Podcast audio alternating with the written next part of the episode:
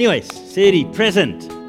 Uh, omdat niet iedereen er elke week is, en Kostjan die heeft ook wel eens genoemd, joh, uh, als je een Netflix-serie kijkt, dan is het heel irritant als je aflevering 1 ziet en aflevering 4 pas weer, dan weet je niet wat er in de tussentijd gebeurd is. Dus ik ga voor jullie even herhalen waar we het afgelopen, weken over gehad hebben. Uh, we begonnen met present betekent ook vandaag.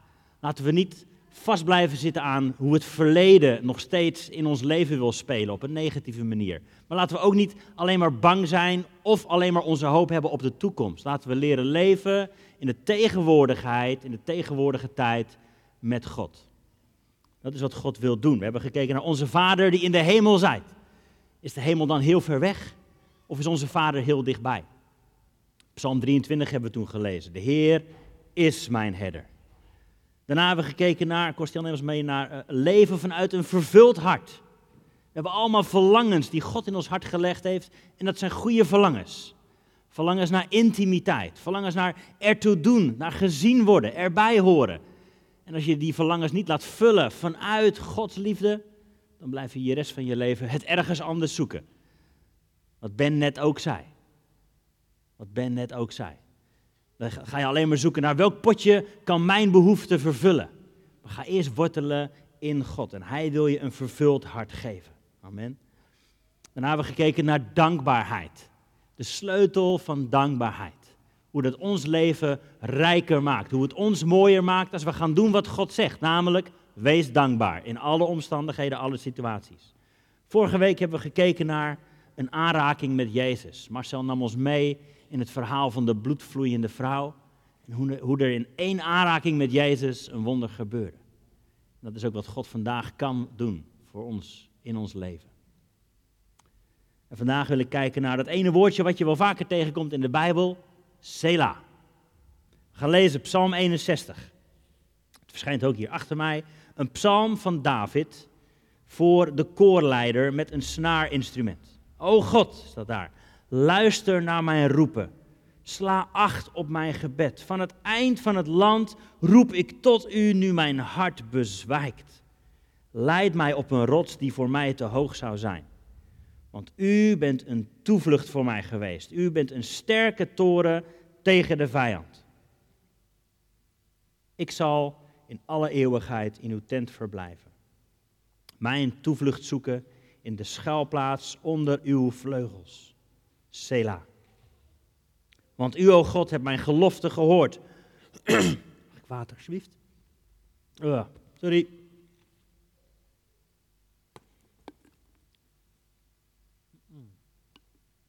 Toch even een slokje. U hebt mijn gelofte gehoord. U hebt mij de erfenis gegeven van wie uw naam vrezen. U zult dagen toevoegen aan de dagen van de koning. Zijn jaren duren voort als van generatie op generatie. Eeuwig zal hij tronen voor Gods aangezicht. Beschik goede tierenheid en trouw dat die hem beschermen. Dan zal ik voor uw naam voor eeuwig psalmen zingen om mijn gelofte na te komen, dag aan dag. Een psalm van David voor de koorleider staat er. En dan tussen vers 5 en vers 6 staat dat ene woordje Sela. Sela. Je hebt er misschien wel eens van gehoord. Het komt ongeveer 71 keer voor in de psalmen, drie keer elders in de Bijbel. Maar de, de betekenis, ja, er zijn best wel verschillende meningen over, eigenlijk al eeuwenlang. Wat betekent nou dat ene woordje Sela? Voor sommige mensen zeggen ze dat betekent vast en zeker iets van een stilte in dit lied, een rust, een pauze. Maar hoe lang? Weten we niet. Anderen zeggen het is een uitroep van verheerlijking. En sommigen zeggen nou, de letterlijke betekenis van Sela betekent, het lijkt wel een beetje op het woord rots. Nou, wat gebeurt er als je tegen een rots zingt? Dan weerkaatst het. Dus dit betekent dat je een soort van echo moet geven, dat je het moet herhalen. Oftewel, we weten het niet zo goed, maar het staat er wel. En in het leven van David, en daar gaan we vandaag doorheen wandelen, komt er eigenlijk ook vaak zo'n periode van een, een Sela, noem het maar eventjes voor. Een tijd van, van wachten, van, maar hoe lang? Van, van onduidelijk. Wel van uitroepen, van uitschreeuwen naar God, maar hoe, hoe, hoe werkt dit, Heer? In welke tijd zit ik van mijn leven? Hoe gaat dit? Een tijd van Selah. ik denk als we eerlijk zijn, hebben we allemaal wel voor zulke tijden in ons leven. Van die seizoenen dat je denkt, Ja, gaan we nog vooruit of gaan we achteruit? Staan we stil? Het is stil, het is onduidelijk. Wat wilt u precies van mijn God? U heeft toch gesproken? We hebben allemaal wel van zulke tijden in ons leven. Ik geloof dat als we door het leven van David heen wandelen, dat God ons wil bemoedigen. Ik heb vijf dingen opgeschreven waarvan ik denk dat God wil spreken in jouw situatie, waar je nu ook zit. Ik zei het al, David schreef deze psalm. Hij is daar koning als hij deze psalm schrijft. Maar David begon niet als koning. David begon als klein herdersjongetje. We maken kennis met David in het boek 1 Samuel. Gaan een paar duizend jaar terug in de tijd in het land Israël. Die heel lang slaaf waren geweest. Uiteindelijk werden ze bevrijd, kregen ze hun eigen land. en waren er richters die hun hielpen om samen met God te leven. Soms ging dat goed, soms helemaal niet. En uiteindelijk roept het volk uit naar een koning. Samuel was profeet, Samuel was rechter in die tijd. Maar het volk komt naar hem toe en zegt: Joh, we willen eigenlijk gewoon, net zoals al die andere landen zijn, geef ons een koning. En uiteindelijk, uiteindelijk krijgen ze ook een koning in de vorm van Saul. Saul was de eerste koning van Israël. Saul werd geroepen door Samuel de profeet. Hij werd gezalfd en een week later was hij al koning. Dat ging heel snel. Ik heb je gezien, Saul, ik heb je gezalfd. En een week later werd hij uitgeroepen tot koning over heel het land. Maar dat ging niet helemaal goed. Je kunt dat verder lezen in 1 Samuel. Saul die bang was voor mensen. Saul die klein was in zijn eigen ogen. En Saul die zich liet overdonderen en daardoor ongehoorzaam was. Afweek van wat God had gesproken. En God zegt zelfs, ik heb, ik heb spijt dat ik hem koning heb gemaakt. We moeten op zoek naar een nieuwe. En daar gebeurt het in 1 Samuel, hoofdstuk 16. Samuel gaat op zoek naar een nieuwe koning. Saul is nog niet dood, hè? Saul leeft nog steeds. Maar zijn dagen zijn geteld. God heeft iemand anders op het hart. En Samuel, de profeet, weet dat hij op zoek moet gaan naar een nieuw iemand. En hij komt aan bij de familie van Isaï, met heel veel zonen. Aanzienlijke jongens, stevige, goede gasten. En Samuel die vraagt of ze allemaal verzameld willen komen om een tafel. Ze gaan eten samen. En Samuel kijkt ze één voor één aan. Hij begint bij de oudste, Eliab. Goeie kerel. En hij denkt, God heeft deze man vast aangewezen. Maar nee, God zegt, ik kijk niet naar de buitenkant, ik zie het hart aan. En hij gaat alle zeven zonen van Isaïe af. Maar God zegt nee. Maar Samuel weet zeker dat hij op de juiste plek is. En hij zegt tegen Isaïe, de vader, hey Isaïe, heb je nog een andere zoon? En hij zegt, ja, ik heb nog een jonge kerel die op het land loopt, schapen te hoeden. Die was eigenlijk niet goed genoeg om erbij te horen in het huis, maar hij mocht op het land wel zijn. En dat was David, nummer 8, de jongste. En Samuel roept David erbij en hij zalft hem.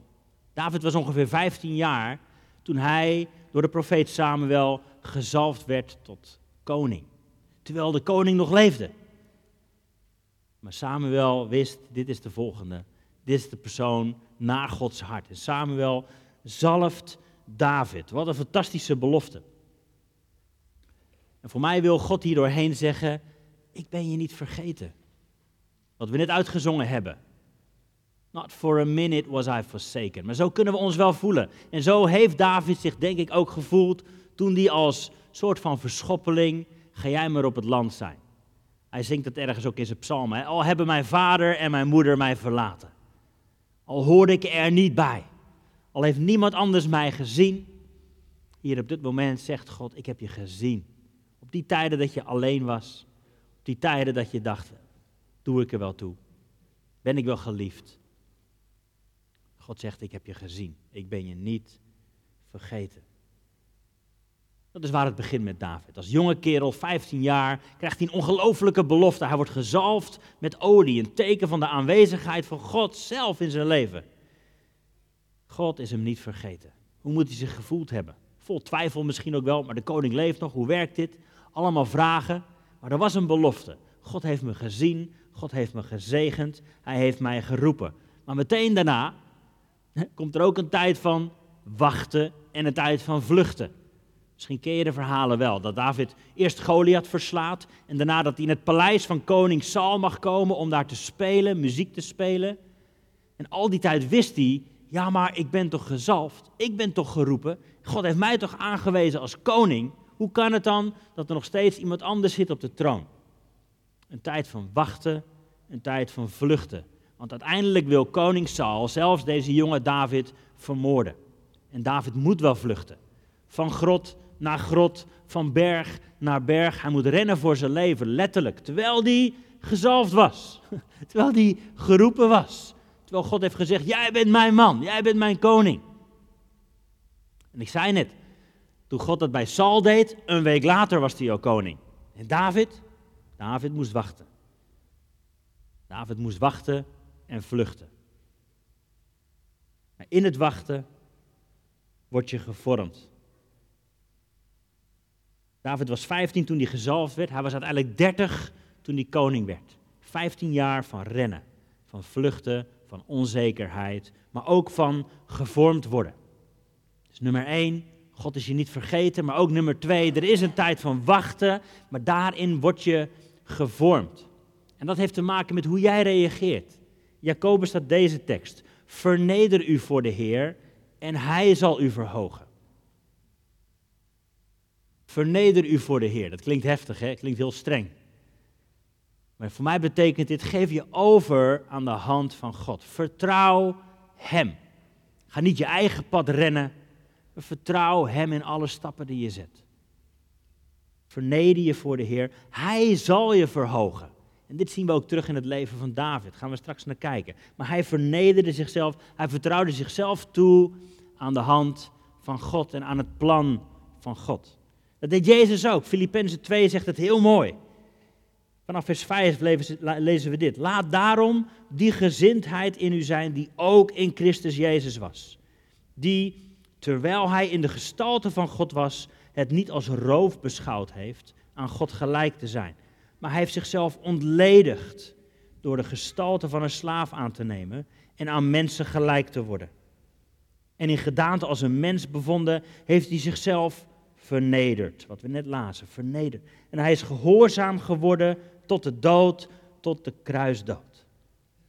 Zie, in de eerste paar zinnen zien we, hij heeft zich overgegeven aan het plan van God.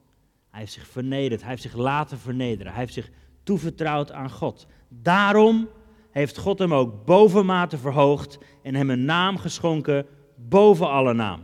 Opdat in de naam van Jezus zich zou buigen elke knie van hen in de hemel, op aarde, onder de aarde, elke tong zou beleiden dat Jezus Christus Heer is, tot heerlijkheid van de Vader.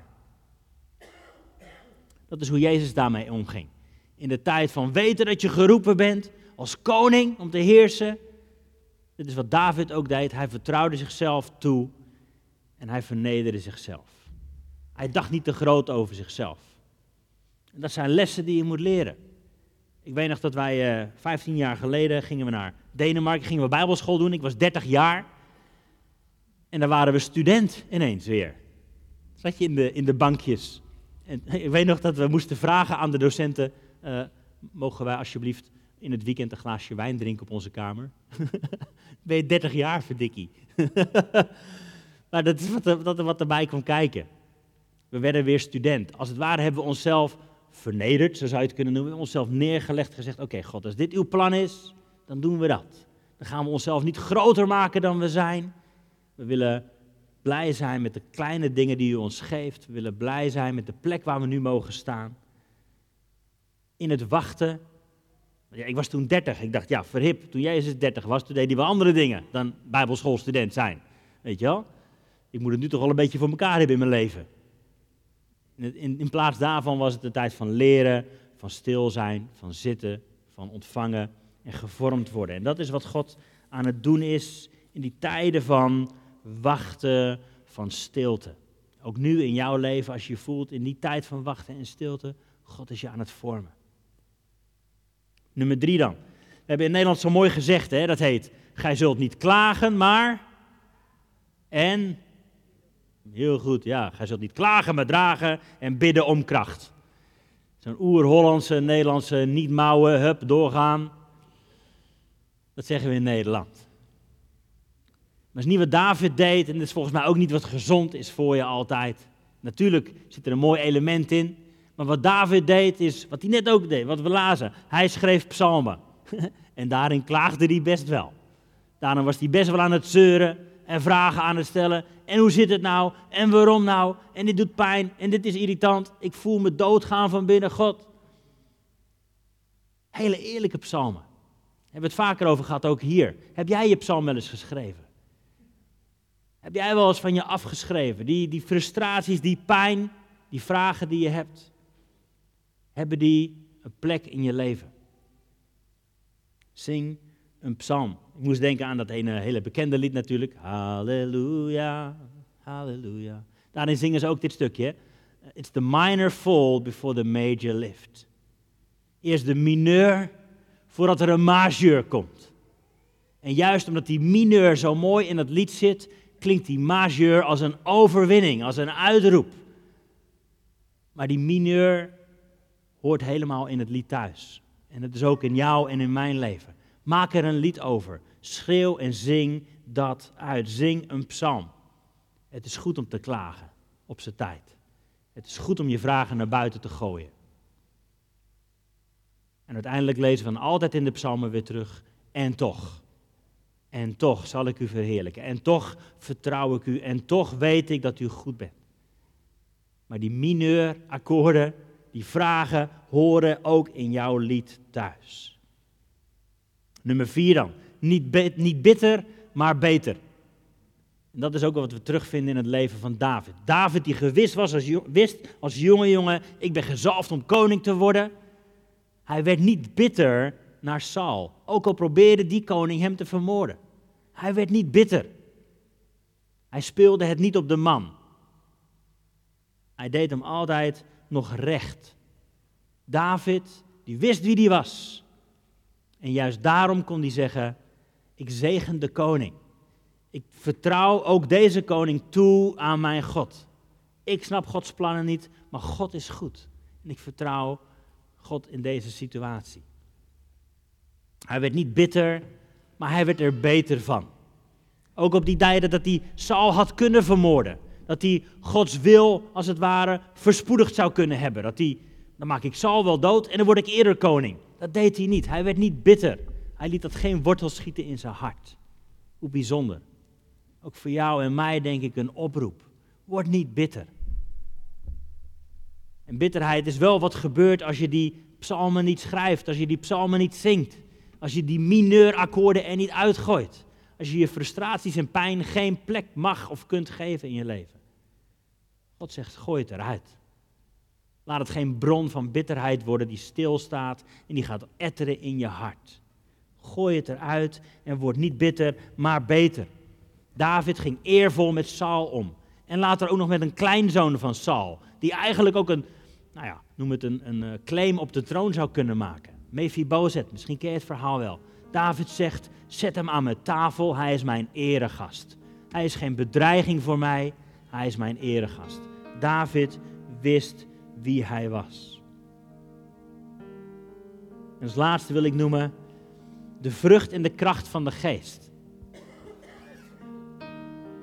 Uiteindelijk zien we dat David op zijn dertigste ook gezalfd werd als koning over een klein stukje van Israël. Alleen over het koninkrijk Juda werd hij koning. Had hij 15 jaar op moeten wachten.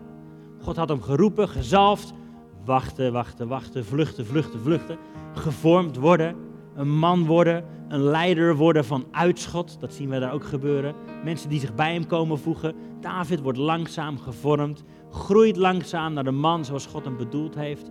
En als hij 30 is, 15 jaar later, krijgt hij een klein stukje. Het is denk ik goed om de telkens te vergelijken. Saul die na een week al koning werd. En dus misschien heel weinig tijd heeft gekregen om gevormd te worden. David kreeg heel veel tijd, heel veel mogelijkheid om gevormd te worden. En uiteindelijk toen hij 37 was, werd hij koning over het hele koninkrijk Israël. Dat is, en daarin zien we dat hij een, voorbeeldkoning werd. De standaard neerzetten. Hij wandelde in de kracht van de geest. Overwinning na overwinning na overwinning. David die zijn koninkrijk uitbreidde en verstevigde. Hij liep in de kracht van de geest, maar het kwam omdat er ruimte was geweest voor de vrucht van de geest in zijn leven. God die hem aan het vormen en kneden was. Dat zien we ook gebeuren in Lucas 4. Kijk altijd naar Jezus. Hè?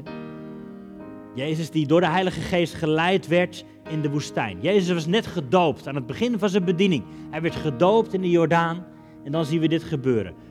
De Heilige Geest leidt hem de woestijn in. Hij hoefde daar geen 15 jaar te wachten zoals David. 40 dagen ging hij de woestijn in. Waar hij werd verleid, waar hij werd verzocht, waar zijn karakter werd getest. Daarna lezen we, en hij kwam uit de woestijn in de kracht van de Heilige Geest. En dat is geloof ik de belofte die God ook in jou wil geven. Na je tijd van wachten en vormen is het tijd om te wandelen in de kracht van de Heilige Geest. Maar dat gaat het beste samen met de vrucht van de Geest. Hoe vaak zien we niet gebeuren om ons heen, ook nu nog. Grote christelijke leiders die wandelen in de kracht van de Geest en mooie dingen zien gebeuren, maar van binnen rot zijn. Van binnen geen godsvruchtig karakter hebben. Daarom Galaten 5 zo belangrijk. Liefde, blijdschap, vrede, maar ook geduld. Geduld. Dat hoort bij een leven zoals Jezus. En hoe wordt die, hoe wordt die vrucht vormgegeven? Altijd in irritante, moeilijke tijden. Als je bidt om meer van de vrucht van de geest, als je bidt om meer liefde, dan kom je waarschijnlijk in situaties waar het heel lastig is om lief te hebben. Als je bidt voor meer geduld, dan kom je in situaties en in contact met mensen die het bloed onder je nagels wat aanhalen. Dat is wat gebeurt. Hoe ga je daar reageren? Als je weet, op je vijftiende, God heeft me geroepen om te spreken voor duizenden. En je wordt niet eens in je kerk gevraagd om een getuigenis te geven. Hoe ga je daarmee om dan? Ik weet dat hier mensen zitten die geroepen zijn om te spreken voor duizenden. Om invloed te hebben in deze samenleving. En nu in zo'n fase zitten van ja, is dit het dan? Weet dat God zijn vrucht aan je in het vormen is. Ga in Hem wortelen. Ga niet kijken naar hoe mensen jou kunnen opvullen. Ga je in Hem wortelen. Ik wil eindigen met een paar vragen. Zijn er momenten dat jij je voelt als die jonge David? Iedereen is daar buiten bezig. Ze zijn bezig met van alles, maar ik sta hier als het, als het ware op een weilandje met een paar schapen, niks te doen. Niemand ziet mij, niemand kent mij, niemand herkent mij. Doe ik er wel toe? Misschien herken jij je in die David in tijden van je leven. Doe ik er wel toe? Weet dan, God is je niet vergeten. God heeft zijn oog op je. Andere vraag. Voel jij je als de David die wist, ik heb een fantastische belofte van God ontvangen. God heeft gesproken in mijn leven. Maar je ziet het niet gebeuren. Het tegenovergestelde gebeurt. Er is geen plek waar je je kunt aarden. Er is niemand die je gaven herkent. Laat jou in het wachten gevormd worden. Misschien herken jij je in die David. Hoe deal je met die tussentijd? Hoe ga je om met dat wachten? Herken je dat er frustraties, boosheid, pijn, verdriet, eenzaamheid is? Schrijf een psalm. Schrijf je lied. Misschien ben je niet zo'n tekstschrijver. Zoek dan relaties, mensen, een mentor, hulpverlening, waar je wel die ellende naar boven laat komen. Laat het uit je systeem gaan. Het is er, zie het onder ogen en ga door. Ben je bijna klaar om je dromen op te geven? Ook een bekende fase in je leven, toch? Dat je denkt, joh, laat allemaal maar zitten. Het zal wel. Ik ga wat anders doen. Ik weet dat God ooit gesproken heeft, maar ik merk er helemaal niks van. Het is al 15, 20 jaar stil. Als die echt serieus was, was er nu al wat anders aan de hand in mijn leven. Kies dan voor beter en niet bitter. Hou je hart open. En als laatste vraag, ben jij je bewust van Gods tegenwoordigheid op de berg en in het dal? God is hier. God is hier. Ook op jouw plek, ook in jouw situatie, ook in jouw leven. God is erbij.